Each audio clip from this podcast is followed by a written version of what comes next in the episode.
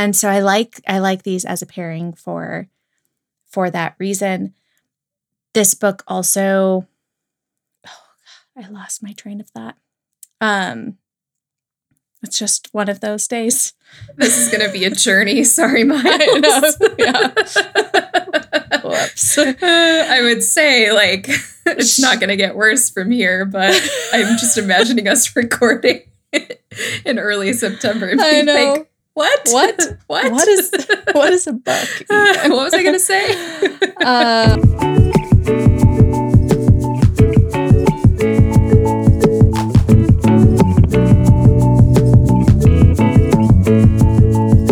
Welcome to Novel Pairings, a podcast dedicated to making the classics readable, relevant, and fun. As two nerdy bookworms, we appreciate the role of classic lit, but we won't get too academic about it. We'll talk about the books we love and the books we loathe, and help stock your TBR pile with old and new reads for every literary taste. Today, we're discussing A Streetcar Named Desire by Tennessee Williams. Hey, Chelsea. Hi, Sarah. Is this the first play we've talked about since The Crucible? I think it is. Yeah. And Arthur Miller and Tennessee Williams were contemporaries. So feels both appropriate. And then also maybe we need to branch out a little bit.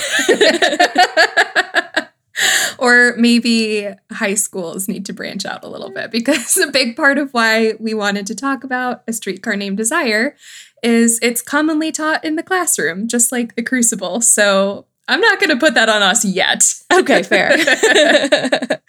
well, I'm excited to talk about this one today. This is a play that I have taught just one one year and many years ago and haven't really revisited since. But I think this was your first time reading it. I'm not I can't uh, remember. Yeah. I know. I know that I've read other Tennessee Williams before in just various theater history classes and stuff like that. And I know that I've seen the film, but I don't think that I I don't think that I had read it. I mean, I recognized a lot because when you see the film, like it's a pretty true adaptation. So, yeah, and I actually listened to it this oh, time. cool. How was that? It was really good. So, the benefit of listening was, of course, it felt like a performance and it felt like I was getting the stage experience. There was a version on Hoopla from 1973. It was some, I think it was like a Lincoln Center revival. So, it really was like a, a true cast performance. And because it was from the 70s, it felt very of the time. Mm-hmm. And so the the benefit of that was it felt very theatery, which I love, of course. Uh, the downside is that I didn't get to read the stage directions and the dialogue and get that in with my eyes. So I'll probably be relying on you to comment on more of that. And I mean, just I did skim, but the stage directions are pretty thorough. Yeah, I was going to ask. So, do, is anyone reading the stage directions in the? Okay, well, there are. it was couple, like listening to a play. Yeah, there are a couple of stage directions that I'm going to have to read to you because, yes. yeah, um, they are very thorough, and especially how he describes the characters, which I think that the film version really does a great job of capturing exactly what Tennessee Williams said he wanted from these characters in the stage direction. So that that's pretty cool. That's a great adaptation. But yeah, there's so much in the stage directions here. So um, we can talk a little bit about about that.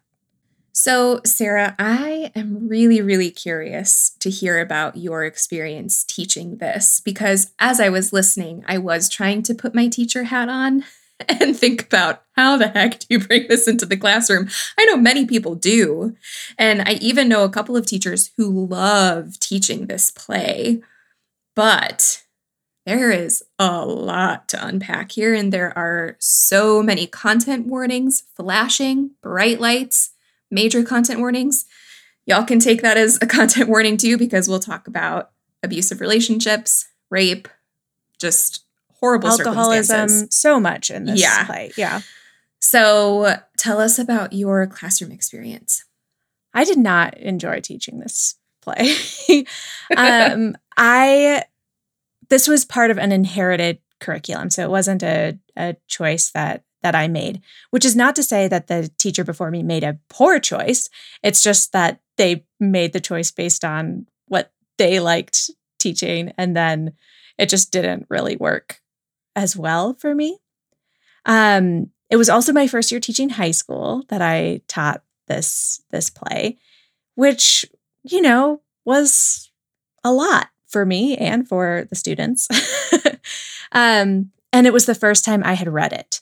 So there was just a lot of firsts. And so maybe if I had kept it in the curriculum and really prioritized making something out of it, it would have gone over well. And I just made the choice that I'd rather swap something else in for the amount of time it kind of took to read through Streetcar because we would read the whole thing out loud, of course, which takes takes a lot of time. One of the reasons I, I chose to swap it out was I wasn't quite sure what the point of teaching this play was.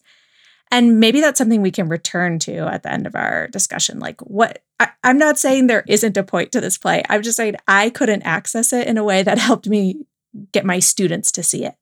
So I'd love to return to that talking with you today. I will say that there are, this play is so heavy. There are fun parts to perform in the classroom. Like, if you have kids who love acting things out, like there are going to be many kids who just want to like scream Stella at the top of their lungs in the classroom for a day and like that's that's fun. And on the other end of that spectrum, the play does allow you to talk about really important things.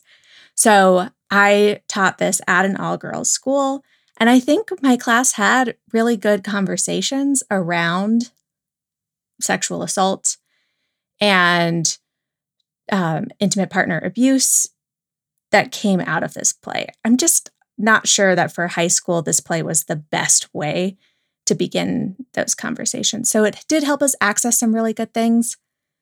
It still wasn't totally my preferred way to access those topics. I'll also say the film version is a huge hit. it's in black and white. The acting is so melodramatic and over the top. And even 17 year olds of today swoon over shirtless Marlon Brando. so that was always fun. So, you know, th- it was there were good parts of it, but um yeah, it wasn't it wasn't a favorite of mine to teach and as always when we do these episodes of class like classroom staples. I will be so curious to hear from other teachers about their experiences with this one too. What grade level was this? This was juniors. Junior year American literature.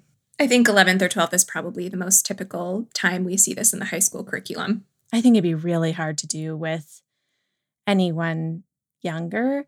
And it's not just the hard topics. It's like, I, I mean, I, for me, it was that I wasn't able to really help them see the larger point of this. And that just makes the hard topics even harder to deal with, I think.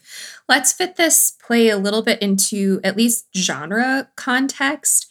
So I think two ways that we could describe this it's a melodrama, like you said, that super over the top melodramatic acting. I mean, that's partly because that was the popular style when the film came out, but also this script is a melodrama, meaning the drama is way over the top. The situations are all heightened. And it's not, well, like we said, it's not just one content warning, it's all of the content warnings. And I, I think part of the hard thing of this play is it almost feels like those are part of this script for shock value mm, mm-hmm. rather than a true portrayal of real people, mm-hmm. which feels in line with melodrama to me. And then another way that we can describe it is it's a Southern Gothic. Totally. We have a New Orleans setting, we have uh, these sisters who lost their family plantation and we have a class struggle. We have just lots of different things that could qualify this as southern gothic. And tennessee williams among many other writers of the time faulkner flannery o'connor i mean all of those southern gothic writers this falls into that category too yeah, and I I think one of the reasons we picked it for our summer season is it just it has that sweltering southern gothic feel to it. Even though yes, we we get pretty lengthy staged stage directions at times, but there's not a ton of scene setting. It still feels really evocative of place, just the way the characters dialogue is unfolding, the way the kind of like claustrophobic apartment feels when you're inside it with these characters it has that that feeling of sweltering and it feels yeah like everything's about to boil over both in terms of its southern gothic and its melodramatic vibes. And literally blanche is constantly taking super hot baths that are steaming up the whole apartment. Yeah and that's like a major point of tension is why is she always in the bathtub taking these hot baths? It's like 100 degrees outside. It's making it hot in the apartment. And it just is one of those small details in the dialogue like you said that contributes to this overall atmosphere of heavy tension that thick humidity of the south and just really evocative of the setting. Mm-hmm. Okay, let's give a little plot summary and then we'll get into these main characters. So, A Streetcar Named Desire is primarily about th- three characters Blanche, Stella, and Stanley. Blanche is kind of estranged from her younger sister, Stella, but at the beginning of the play, she shows up with her very large trunk at Stella's apartment doorstep and basically requests to to stay for a while. And we know immediately that Blanche is in trouble things aren't going well for her and Stella very much welcomes her in. Blanche is not impressed with Stella's living situation. Stella and Blanche come from kind of decaying southern aristocracy and now Stella is married to Stanley, who is solidly in the working class. And then, I mean, I don't know how much we want to go into spoilers here in our initial plot summary, but things really start to boil over. We learn secrets that Blanche has been keeping from Stella, including that she's lost the family home and that she's been basically let go from her teaching job for reasons that become clear closer to the end of the play.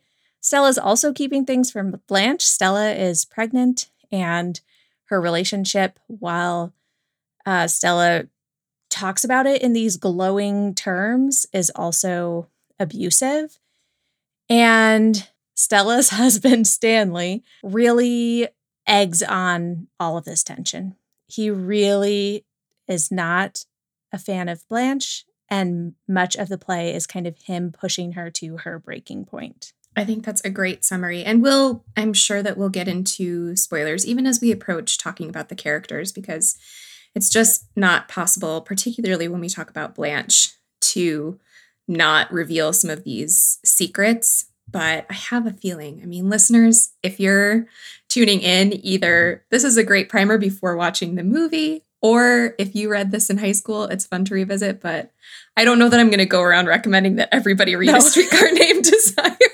agreed. Yeah, we on paper. Yeah, 100% agreed. so I'm going to say spoilers are are really okay here, but um I don't know. Should we start with Blanche because she emerges. I mean, we get a little interaction between Stella and Stanley at the beginning when he's just kind of yelling, Hey, I'm going to the bowling alley, bye. And then Blanche walks in and she gets more of a grand entrance here, I think, and gets more of the attention on her. And she's walking into this situation. So automatically our radar is up to sort of I don't know that we would take her position, but we're walking into this situation with her to figure out what's going on. Where are these people living? Who are they? So we're sort of with Blanche as the play opens. And I just, I don't know, gosh, as I was listening to this, I was like, man, the one time we get an English teacher in a classic work that a bunch of people teach, and it's the worst English teacher ever. yeah.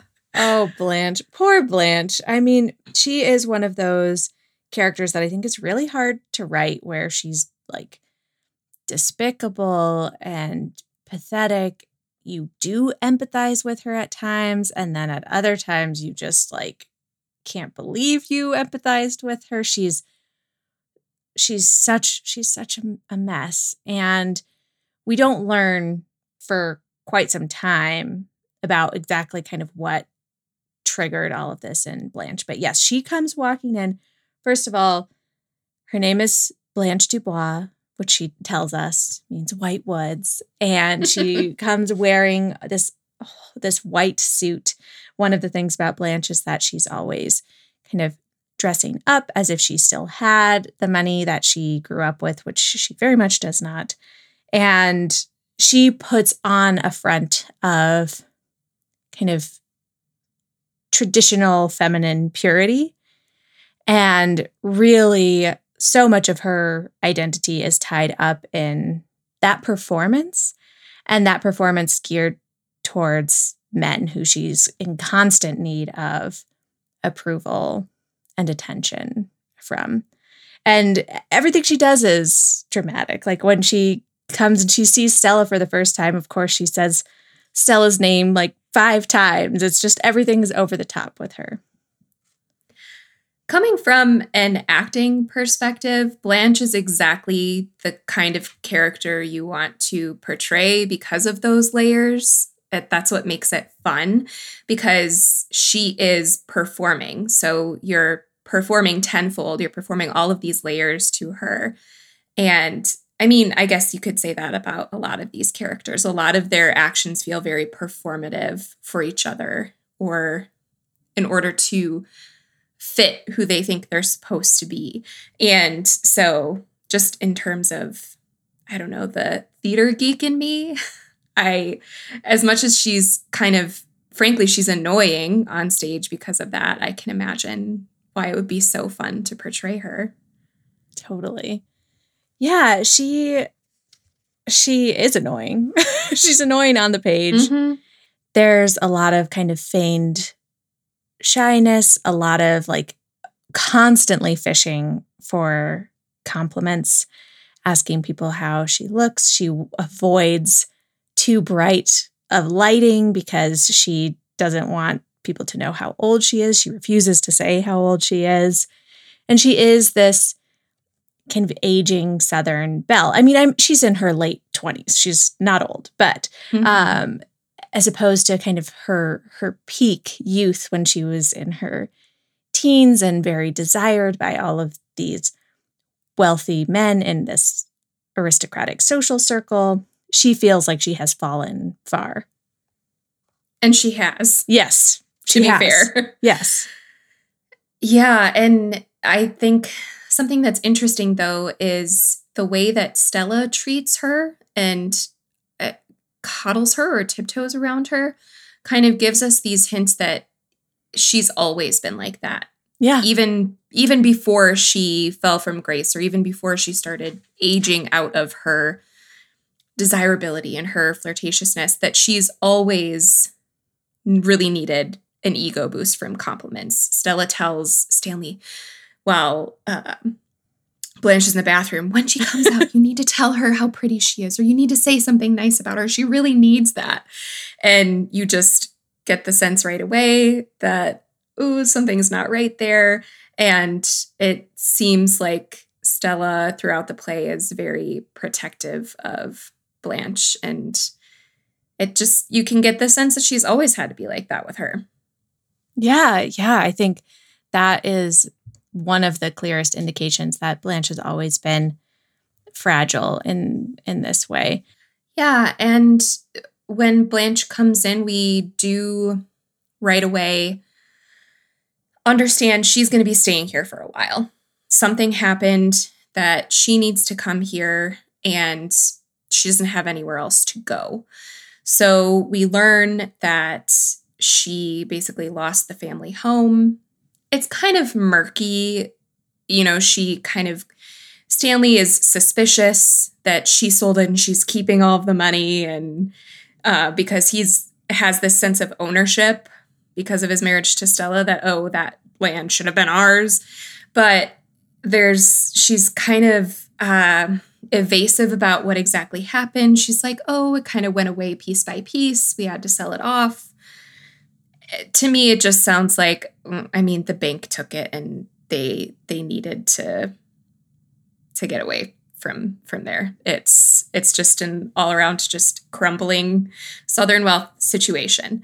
So anyway, she's she's stuck with them in this tiny apartment and she doesn't really fit in to their world.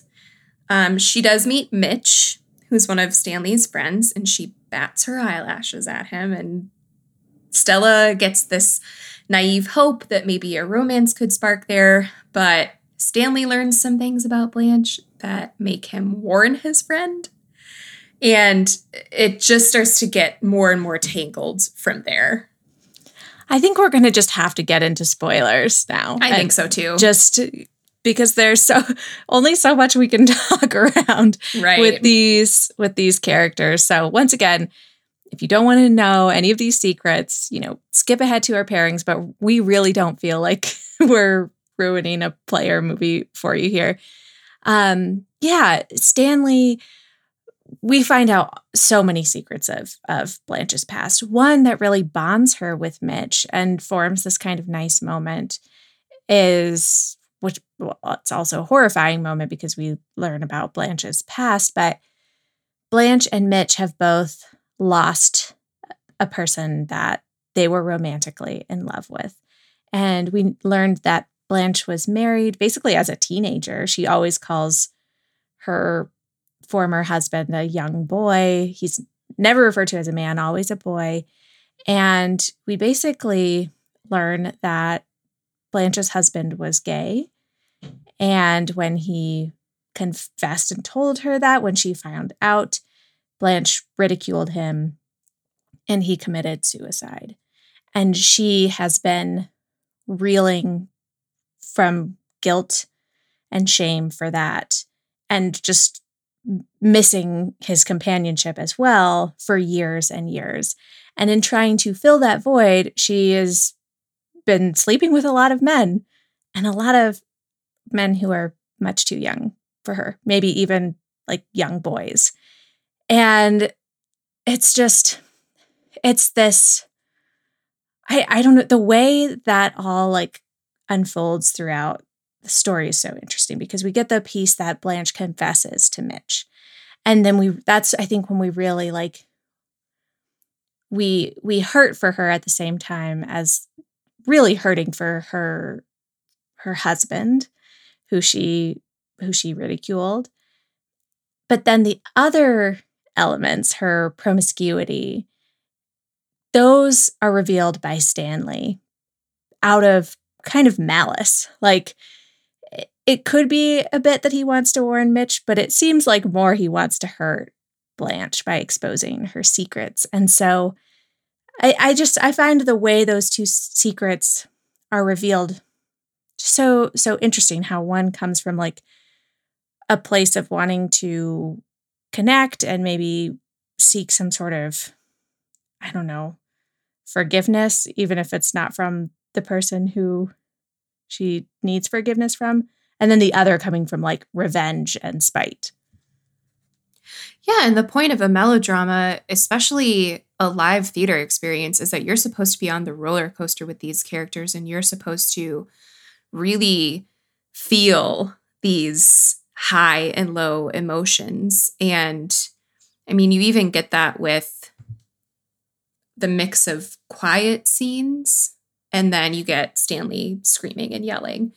And it's just all part of that emotional ride that Tennessee Williams is taking you on. But yeah, uh, Blanche, she is a, all of these characters, aside from maybe Stella's probably the easiest to sympathize with. Um, but they are, they are rough. they put you through the ringer. Like you said, the second that you start to feel sorry for them, you learn something else that makes you disgusted or angry. And yeah, like I said, I think that's just such a touchstone of the melodrama of it all. Mm-hmm. Yeah.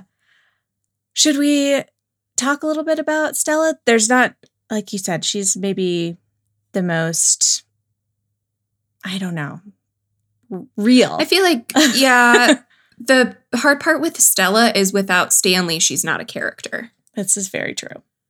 so we'll probably just have to talk about both of them together because without him, she really doesn't have any distinct characteristics to stand on. We only see her in relation to her sister and her husband. So she's she's more of a plot device in so many ways. And I think, especially, I mean, when you watch the film, you remember Marlon Brando's performance and you really remember Vivien Leigh's. I don't know that you really remember Kim Hunter as well. I agree. And I, I, again, I think that's intentional.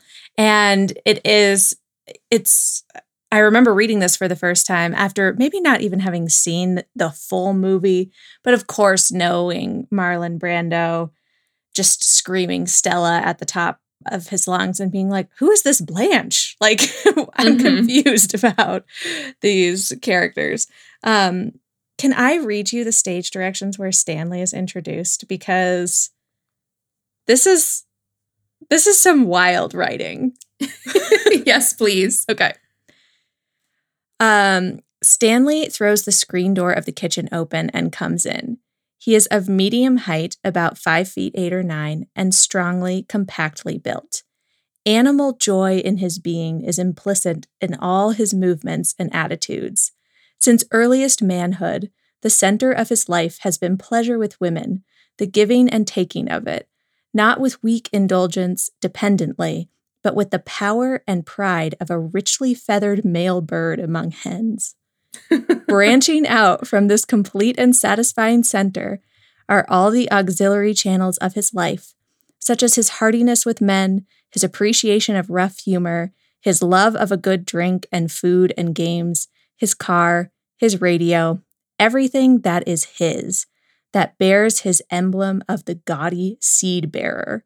He sizes women up at a glance, with sexual classifications, crude images flashing into his mind, and determining the way he smiles at them.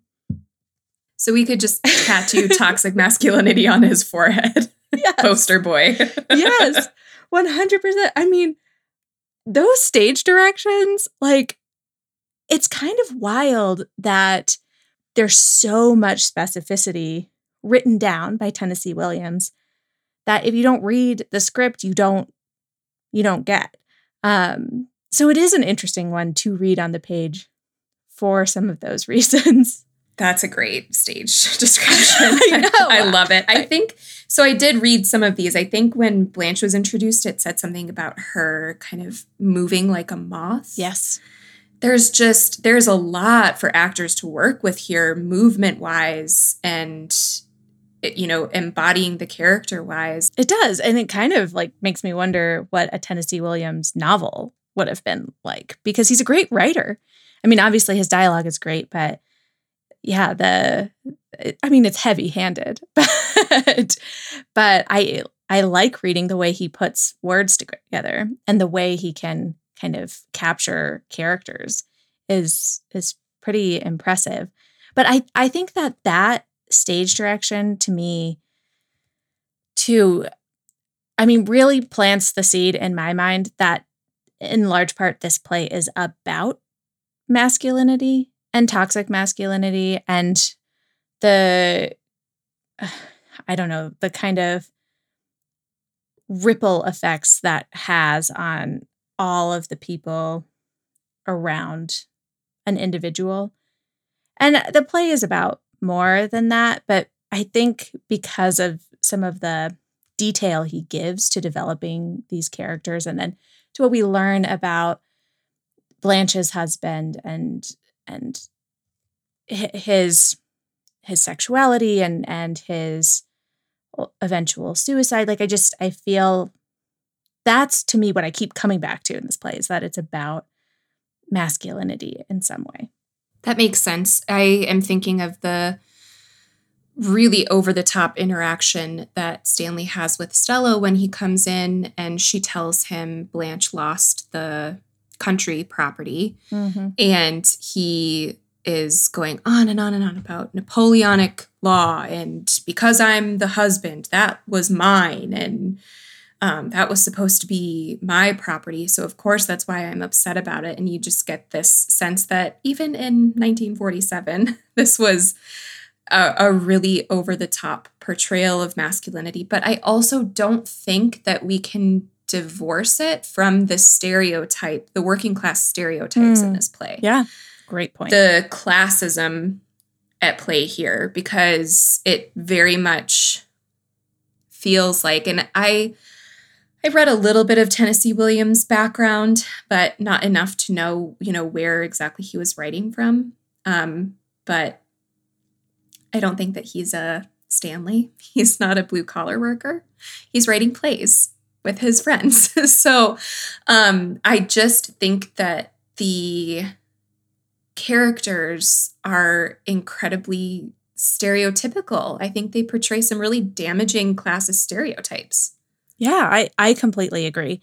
I I yeah, it's Tennessee Williams, he I mean his real name was Thomas something Williams the third. Like, yes. um I I think oh, this is so interesting because yeah, you can never divorce like gender and class and race, which also to point out there are characters of color in this play and none of them have names. Mm-hmm. So there are issues with that as well.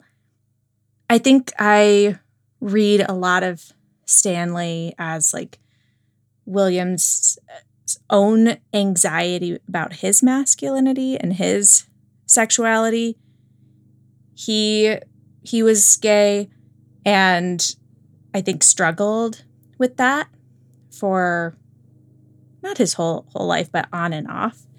And there's a lot of history of mental illness in his family. His sister, Rose, I think her name was, um, was under psychiatric care from a really terrible doctor, ended up having a lobotomy. And Tennessee Williams cared for her for the remainder of, of his life, gave her um, the royalties to his plays so that she would continue to receive care no matter what happened to him. Anyways, that's kind of a tangent, but you can see how some of that's coming out in this play as oh, well. Totally. But I, I feel like I read Stanley as kind of a, in some ways a symbol of like the masculinity that like Williams is both a bit of, afraid of and drawn to, uh, at the same time. Like Stella. Yes, like Stella is. But, but you can't just read him like that and then not bring in those stereotypes that you're talking about as well. Yeah, Stella, she's completely enamored by him. And like they have a lot of sex and yeah. it's really clear. Like yeah. they are really super attracted to each other one of the main reasons that she married him is because they have a great sexual relationship. Mm-hmm. So, and she kind of hints at that to Blanche a lot. um, oh gosh, what's one of the best lines where Blanche is like, "He's not a genius, is he?" And Stella's like, "No, but he's got other qualities." Yeah. Like wink, wink, nudge, nudge, and so we have that side of things Whereas, you know, Blanche has this like extremely repressed sexuality and her sexual desires. She like keeps everything hidden, even though we know she is an experienced woman. Mm-hmm. Um, Stella has really embraced her sexuality and is seems happy being, you know, among other people that are okay with that, who don't have the trappings of this high Southern society that are keeping them all buttoned up. But Stanley is abusive and he's scary. And um, Stella is forced to make excuses for all of this. And so uh, when you're talking about Tennessee Williams really like grappling with his own fears and his own relationship to masculinity and the way that Stanley embodies it, it seems like Stella is the one that all of this gets played out on. She's so attracted to that really fierce, yes, strong masculinity, and yet it is so damaging to her. Yes. Yeah, it it is really I, I can see how a lot of people would have a hard time reading or watching this because there there is just the play is not romanticizing Stanley's violence, but mm-hmm. Stella does. Yeah. And you know, she talks about how on their wedding night he came home and broke every light bulb in the house. And Blanche was like, Weren't you terrified? And she was basically like, No, I I, I forget what word she uses, but she basically says she was turned on by his kind of brutality and his his shows of, of force or even in the stage directions where he's screaming Stella, they say that he's he's yelling violently. So that like peak quote unquote romantic moment that comes right after he has beat her is also violent, even in his like attempt to make up with her. And she she responds to that. And so yeah, I I think that the the play is just I I still don't know what it's saying about gender, masculinity, sexuality, but it's certainly exploring those questions. We do get a passage. Let's see. I think Blanche is explaining desire. She's talking about a streetcar named Desire got us here, yes. literally. And, you know, titles are important.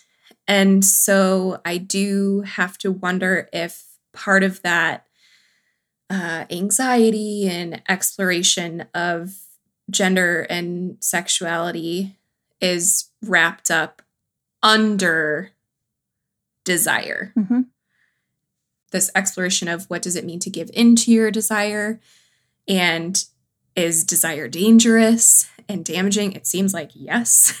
Oh, I, I think definitively yes. Like, Desire doesn't get any of these characters anywhere good. And the apartment complex that they live in is called the Elysian Fields, which is like the Greek, um, in Greek mythology, that's the afterlife.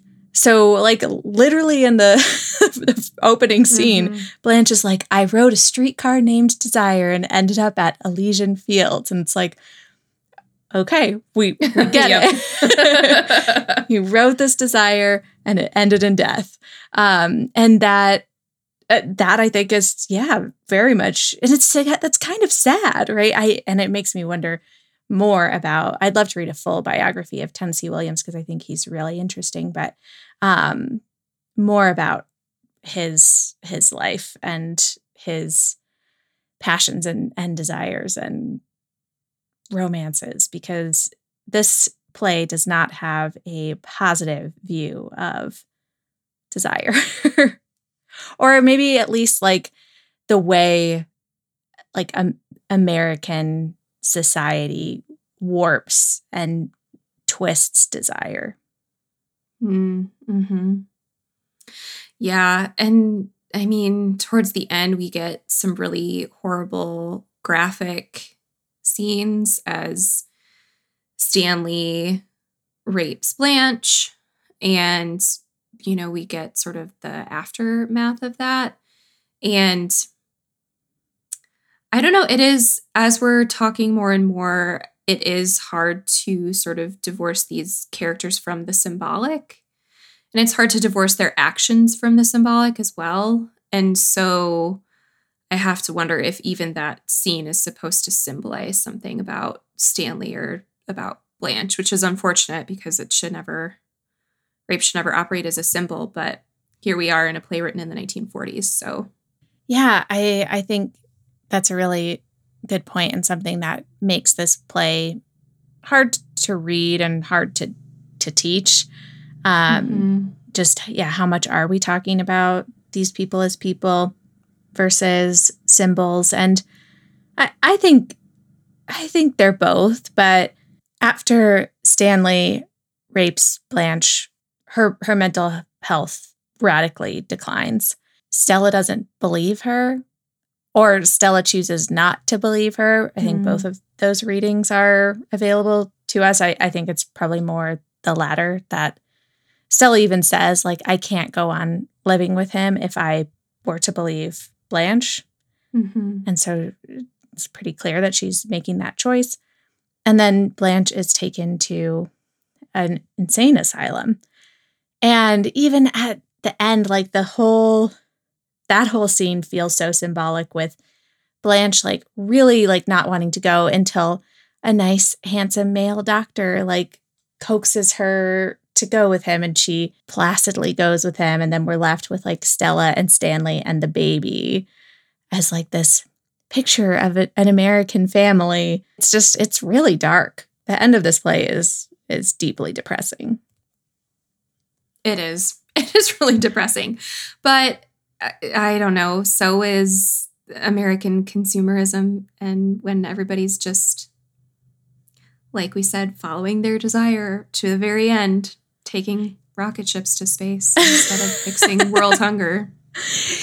Yeah, I okay, let's we should get into our pairing soon. I'm really curious what you paired with this, but let's kind of come back to that question of like what really is the point of this play in your mind? And also like do you think this play ought to be in high school classrooms and not in a way of like let's ban it or in the sense of everyone should be teaching this, but if it has value for high school students, I'm curious what you think it is. I think it has more value in a high school theater classroom than a high school English classroom. Mm. Because I think as a stage drama, there is a lot to be learned about theater history and the style of the day. I think, like you said, Tennessee Williams really is a fascinating author to learn about, or playwright to learn about, I should say. Um, but I just I think that the conversations about this can be so much richer when you look at the performances and when you look at the stage directions super carefully under that sort of theater lens. And um, I still think you can have a lot of the same tough conversations or a lot of the same analysis about the darker and um, more terrible aspects of the play. But to me, it just it feels like if you want to tackle some of these topics in the English classroom, there are far better texts to do it with. There's a lot of really great YA that deals with abuse, alcoholism, sexual assault, um, that students could access so much better than this play. So I, I think that's where I land on it. All right, Chelsea. Well, I'm really curious to hear about your pairings. I struggled a little bit, I think, because there wasn't like one theme that I came away from this with or a character that I was like, oh, I have a great pairing for that character.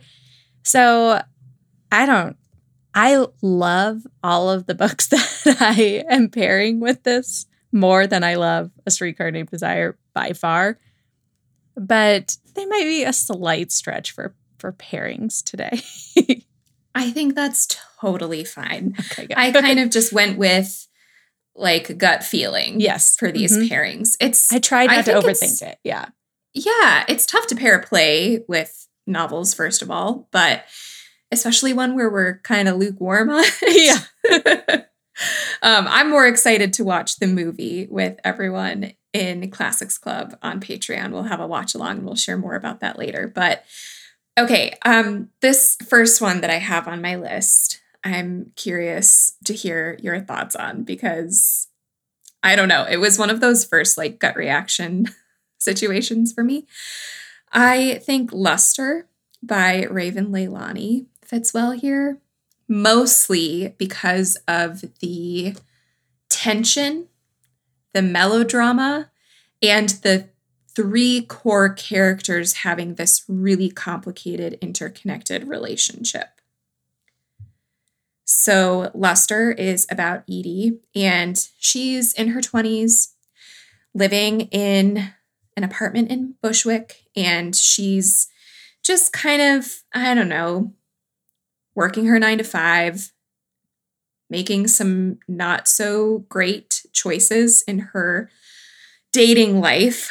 And so she meets Eric, who has a family in New Jersey. And he tells her, Hey, I am married. He's really upfront about it right away. But he says, I have an open marriage. And so she's okay with this. So Edie's like, Okay, I'm down. But through just a weird series of events, like this book made me feel icky, I'm not going to lie, but it is kind of a page turner and the writing's really good. Um, through a series of events, Edie actually ends up living with Eric in his home, where his wife also lives and knows what's going on, and their daughter. And it is just that's that's the plot. I mean, there isn't a ton of other stuff that really happens. It is just the complicated interactions between these people, figuring out what exactly does each character want here in this situation, and just the, I think the, it gave me a similar feeling listening to Streetcar, just like that. You want to know what happens. You're like, okay, this is a little over the top, but uh, the writing is really good and it's tense and you want to see that through to the end. So I it's not a pairing that I would recommend um, replacing Streetcar with in the classroom at all. It's just a contemporary novel that to me strikes some of the same notes and just has sort of that same triangular relationship. So Luster by Raven Leilani is my first pairing. I think that's a great pairing. And I think our instincts took us to similar places with these yeah. pairings. um, I just also want to echo how good the writing is in Luster. It is, it's just so good. I felt the same way. Like, I didn't love reading the story, but I loved the writing and what she could do on the page. And I cannot wait to read what she writes next. Um, my first pairing is Conversations with Friends by Sally Rooney. And same thing, it just that claustrophobic, melodramatic feel really reminded me of of streetcar. And this is another one where this is not a classroom replacement. None of mine are going to be classroom replacements. So good luck with that to all of you English teachers. So sorry. Um, but this one is about it's Sally Rooney. It's set in in Ireland. It's about two friends, Frances and Bobby, uh, both 21 ish, uh, both women in their young 20s. And they were in a relationship in high school, but now they are just friends and writing partners. They they write and perform their poetry together, and they they get involved in the lives of a married. This is a great pairing for Luster. This is a lot like Luster. they get involved with a married couple, uh, Melissa and and Nick, and Bobby is really drawn towards Melissa as a mentor. Frances feels like she wants Melissa to be as interested in her as she is in Bobby. And that doesn't happen.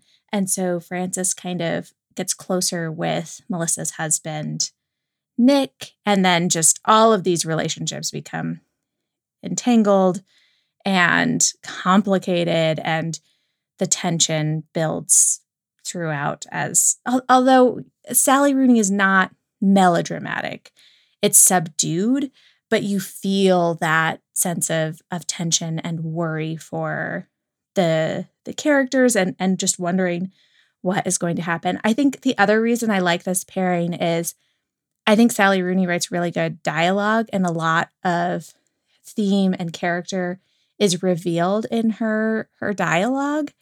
And so even though she's not writing plays, there's that similar element to a play where you're just learning so much about the characters through these conversations as the title of the book. Suggests Sally Rooney was a like world champion debater before she started writing novels. And so you can just feel the snappiness of her of her dialogue and how clearly she conveys all of her her themes and points. So yeah i i really really like this one. I, I actually prefer it to normal people i know normal people is the bigger one so if you liked normal people or maybe you didn't but you thought you want to give sally rooney another try Conversations with Friends by Sally Rooney is my first pairing. My next pairing, there's a possibility that this one could be used in the classroom, but it would really depend on your students and of course everything's always dependent on on your students, but I think Bastard Out of Carolina by Dorothy Allison would be a good pairing here. This is I think we could almost call it a contemporary or a modern classic. It's as old as I am. So I don't know how I feel about that, but it takes place in South Carolina and setting is really strong in this. But we zoom in on the Boatwright family, and this is a tight knit family. They are rough, drinking, working class men who shoot at each other's trucks and got married really young. And it just very much sounds like Stella and Stanley's general neighborhood or their friends or their their people. Um, and Ruth Ann Boatwright is known as Bone. That's her nickname. And she is a bastard in this family.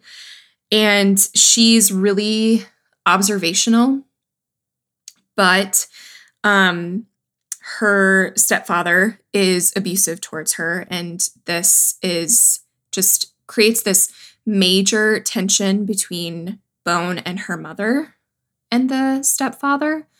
And I think that that triangular relationship also is a good connection point for Streetcar here. So we have this story, it's ratcheting up the tension and we know something bad is going to happen. Um, but we also have that sort of three person relationship going on. Um, like Streetcar, this has all of the content warnings, so approach it carefully. But I I think it is an example of a book that maybe deals with some of the class and gender and abuse and alcoholism issues a little bit better than A Streetcar Named Desire, or in a different way. So, Bastard Out of Carolina by Dorothy Allison. I think that that one would be a great pairing. And it's just, it's a good backlist title if you're looking for some of those 90s, early 2000s books that you might have missed. Bastard Out of Carolina is one of those. Sarah, what is your next pairing? My next pairing is Real Life by Brandon Taylor. So, much like you, I was thinking about books that ask similar questions about gender, class, sex, and sexuality. And I think Real Life by Brandon Taylor is exploring a lot of the same things Tennessee Williams was in, of course, a much, much more modern way. Uh, Real life is about a graduate student named Wallace. He is the only Black student in his cohort at this Midwestern school that he is at. And he comes from a class tier that is different from most of his counterparts there. And that kind of makes him, both of those factors make him a bit of an outsider, although he also, I think, is an outsider because of his gentleness and introspection and just reservedness. And so he is a character who, in many ways, I think defies a lot of stereotypically masculine traits. He is drawn to another character in his his cohort who much more embodies a lot of those toxic masculine traits that we see in a character like like Stanley, although I think he's more complex. And they have this weekend together that just really mm, just shakes Wallace and and shapes him. And there are a lot of trigger warnings in this book as well. But I just think that it does a really fantastic job of exploring gender and identity and just the intersections of Wallace's identity in a in a way that I think Tennessee Williams was like starting to inch towards, but like maybe just we weren't there, yeah, in the 1940s to explore it in, in the same way. This book also has a great sense of place, like a streetcar named Desire. And once again, I, I don't know why I keep returning to the phrase claustrophobic. And I think that just is one of the big um, feelings I get from streetcar, both because of the New Orleans humid- humidity and the two bedroom apartment. And I think grad school is another place of that sense of claustrophobia where you see the same people every day and you have one major thing in common, but you might not have anything else in common. And there's just a lot of, of tensions there. And so, um, yeah, I, I really liked real life. And I, I think real life conversations with friends and Luster are all real similar books and feels. And I, it's interesting. I wouldn't have read any of those three and thought, oh, this really reminds me of a streetcar named Desire. But rereading Streetcar, all three of those books came so to mind. And so I I think it's just interesting that we were both in the same headspace when we were picking these pairings. So that is Real Life by Brandon Taylor.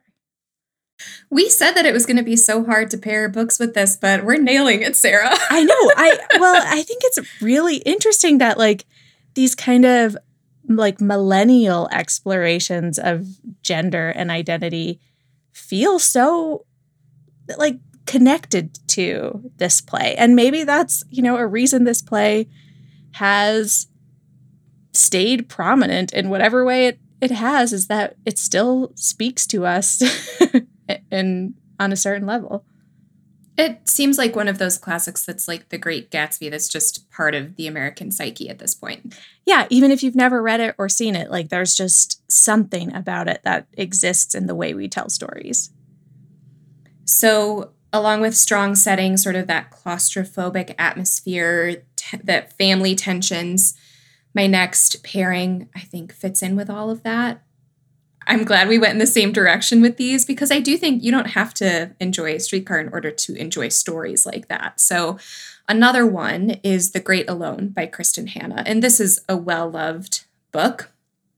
It takes place in Alaska in the 1970s. And Ernst Allbright is a former prisoner of war. He fought in Vietnam and he has horrible PTSD. And so he comes home and he is a completely different person. And he loses another job, mostly because of his PTSD and all of its impacts on his life.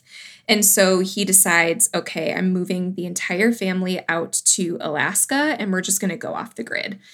So this story mostly focuses on his 13 year old daughter and she is just trying to survive at home. Her parents have a really tumultuous relationship, of course, because of Ernst's PTSD and the way that he takes it out on the family. And Alaska seems like it'll be the perfect escape for her. It's wild, it's different. They find this really great community, but winter is dark in Alaska. And her father's mental state does not is not aided by that situation. And so literally as they are snowed in in their small cabin, things get dangerous and tensions ratchet up. So that just to me has the same sort of evocative atmosphere of a streetcar named Desire, similar themes with the toxic masculinity and this sort of um, pillar of the fam- this male pillar of the family and everyone revolving around him and trying to figure out how do we handle this man's anger. And of course it's just beautifully descriptive as well. So if you like books with a strong setting and beautiful writing the great alone by Kristin Hannah feels like it fits right here that's a great pick my last pairing I actually just talked about on our Best Books of the Year So Far episode. It is Detransition Baby by Torrey Peters. And I was just thinking about books that are doing really interesting things with the way they explore gender and sexuality. And Detransition Baby is at the top of my list right now of, of books that are touching on those questions with a lot of nuance and a lot of heart. This book also kind of has a, a triangle, not a love triangle, but three three characters who we're following, whose relationships with each other are complicated and and ongoing in uh, really interesting ways. Um, unlike the characters in Streetcar, you will fall madly in love with the characters in Detransition Baby and just never want to leave them. You'll want Torrey Peters to continue writing their stories so you can stay with them. um, but like the characters in in Streetcar, they they make bad mistakes that hurt each other. Um, and you kind of feel this tug and pull as you you're constantly rooting for them, but you're also just, you know, wishing that that sometimes they hadn't just said what they said. Um, it is a book about Reese, who is a transgender woman who wants desperately to have a child. Reese's ex, Ames, who had been living with Reese as Amy and then detransitioned to live as a man, Ames. Ames starts seeing Katrina and he gets Katrina pregnant. And Katrina has to decide if she's going to keep this baby. And there, Ames is interested in perhaps raising the baby as um, with Reese. So the three of them all all together. And that question is kind of explored both through the present timeline where we see Katrina's pregnancy um, followed through, and then we see all three of the characters' past lives as well, and kind of how they ended up where they are. Not only is this novel asking really interesting questions and saying really interesting things about gender and masculinity and toxic masculinity and femininity, it also does explore the relationship between sex and violence. And there are characters in this book who, similar to Stella, feel kind of a sexual gratification around violence. And I think it's really explored in a very nuanced way, much more so than than Streetcar. But that also came to mind for me as I was rereading this one. So I just loved that book so much. I I hope I, I, I mean it's been all over. It's been getting nominated. It, it doesn't need me to gush about it, but I will, and I I hope some people pick it up. That is Detransition Baby by Torrey Peters. I love that pairing. And I'm excited to talk about our picks of the week because we have some fun links. Um, I have a podcast episode to recommend. I think, oh, I'm almost positive I've mentioned the You Must Remember This podcast before. Karina Longworth, the host, is basically a scholar of old Hollywood. And she very thoroughly researches each season that she puts out. There is a season on the blacklist of Hollywood, and um, Elia Kazan, who directed Streetcar when it first opened in theaters in 1947, and the film version with Marlon Brando, had a huge part in this blacklist time period. And just this episode on him specifically mentions Streetcar, mentions Marlon Brando. And I also just think gives a nice peek into some context for Tennessee Williams' work and just what kind of environment it was entering into. We obviously talked a lot about the Red Scare and sort of the um, 1950s atmosphere of Arthur Miller writing The Crucible on that episode. Um, but like we said, Tennessee Williams and Arthur Miller were contemporaries, and so they were writing in a similar time period. And this film was produced in a similar time period. So, just for extra historical context, and if you are a fan of black and white movies, you must remember this. That specific podcast episode will be linked in our show notes. I love that. All right. My pick of the week is a virtual museum exhibit. So, the Morgan Library and Museum, I mean, they in, in New York, they have fantastic exhibits on authors and genres and specific books and time periods all the time. And I didn't know until fairly recently that they make all of those available virtually on their website. So there is a great one called Tennessee Williams No Refuge But Writing. And there's a like super short, less than 5 minutes little documentary introduction to Tennessee Williams as a writer and a person.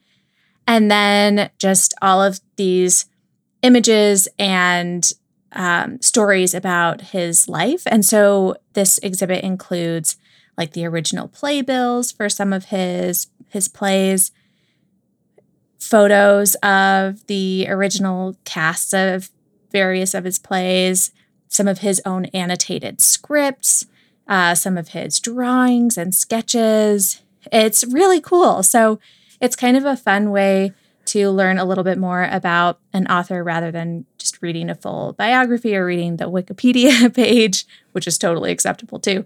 Um, but yeah, it, it's great. So we'll put a link to that in our show notes as well. Oh, I'm going to check that out. Yeah, I think you'll enjoy it. Thank you so much for listening to us talk about a streetcar named Desire, everyone. We really hope that you enjoy our pairings today, and we can't wait to hear what you think of them. A big way that you can keep spreading the word about the Novel Pairings podcast and supporting us is by just telling your friends, your social media followers to listen and sending them a link or writing a review on Apple Podcasts because that boosts us in the podcast charts. And if you feel like, well, I need some bookish friends, I don't have people that I can text about novel pairings, we have people for you. Join us in Classics Club, where you get live and recorded classes, bonus episodes, and book club meetings with us and our lovely patrons. You can go to patreon.com slash novel pairings to join that Classics Club community, and we would love to have you there. You can also join us at novelpairings.substack.com for a weekly newsletter where we share extra little tidbits about the classic that we're discussing that week. We can't wait to hear all about your experience reading or watching A Streetcar Named Desire. If you review the book, be sure to tag us on Instagram at Novel Pairings Pod so we can see and share that. We also love to see when and where you're listening to our episodes. So screenshot this right now and share in your Instagram stories. Thank you to Miles Eichner and Mark Anderson for our theme music. Next week, we'll be back with another TBR toppling episode. Until then, we declare, after all, there is no enjoyment like reading. How much sooner one tires of anything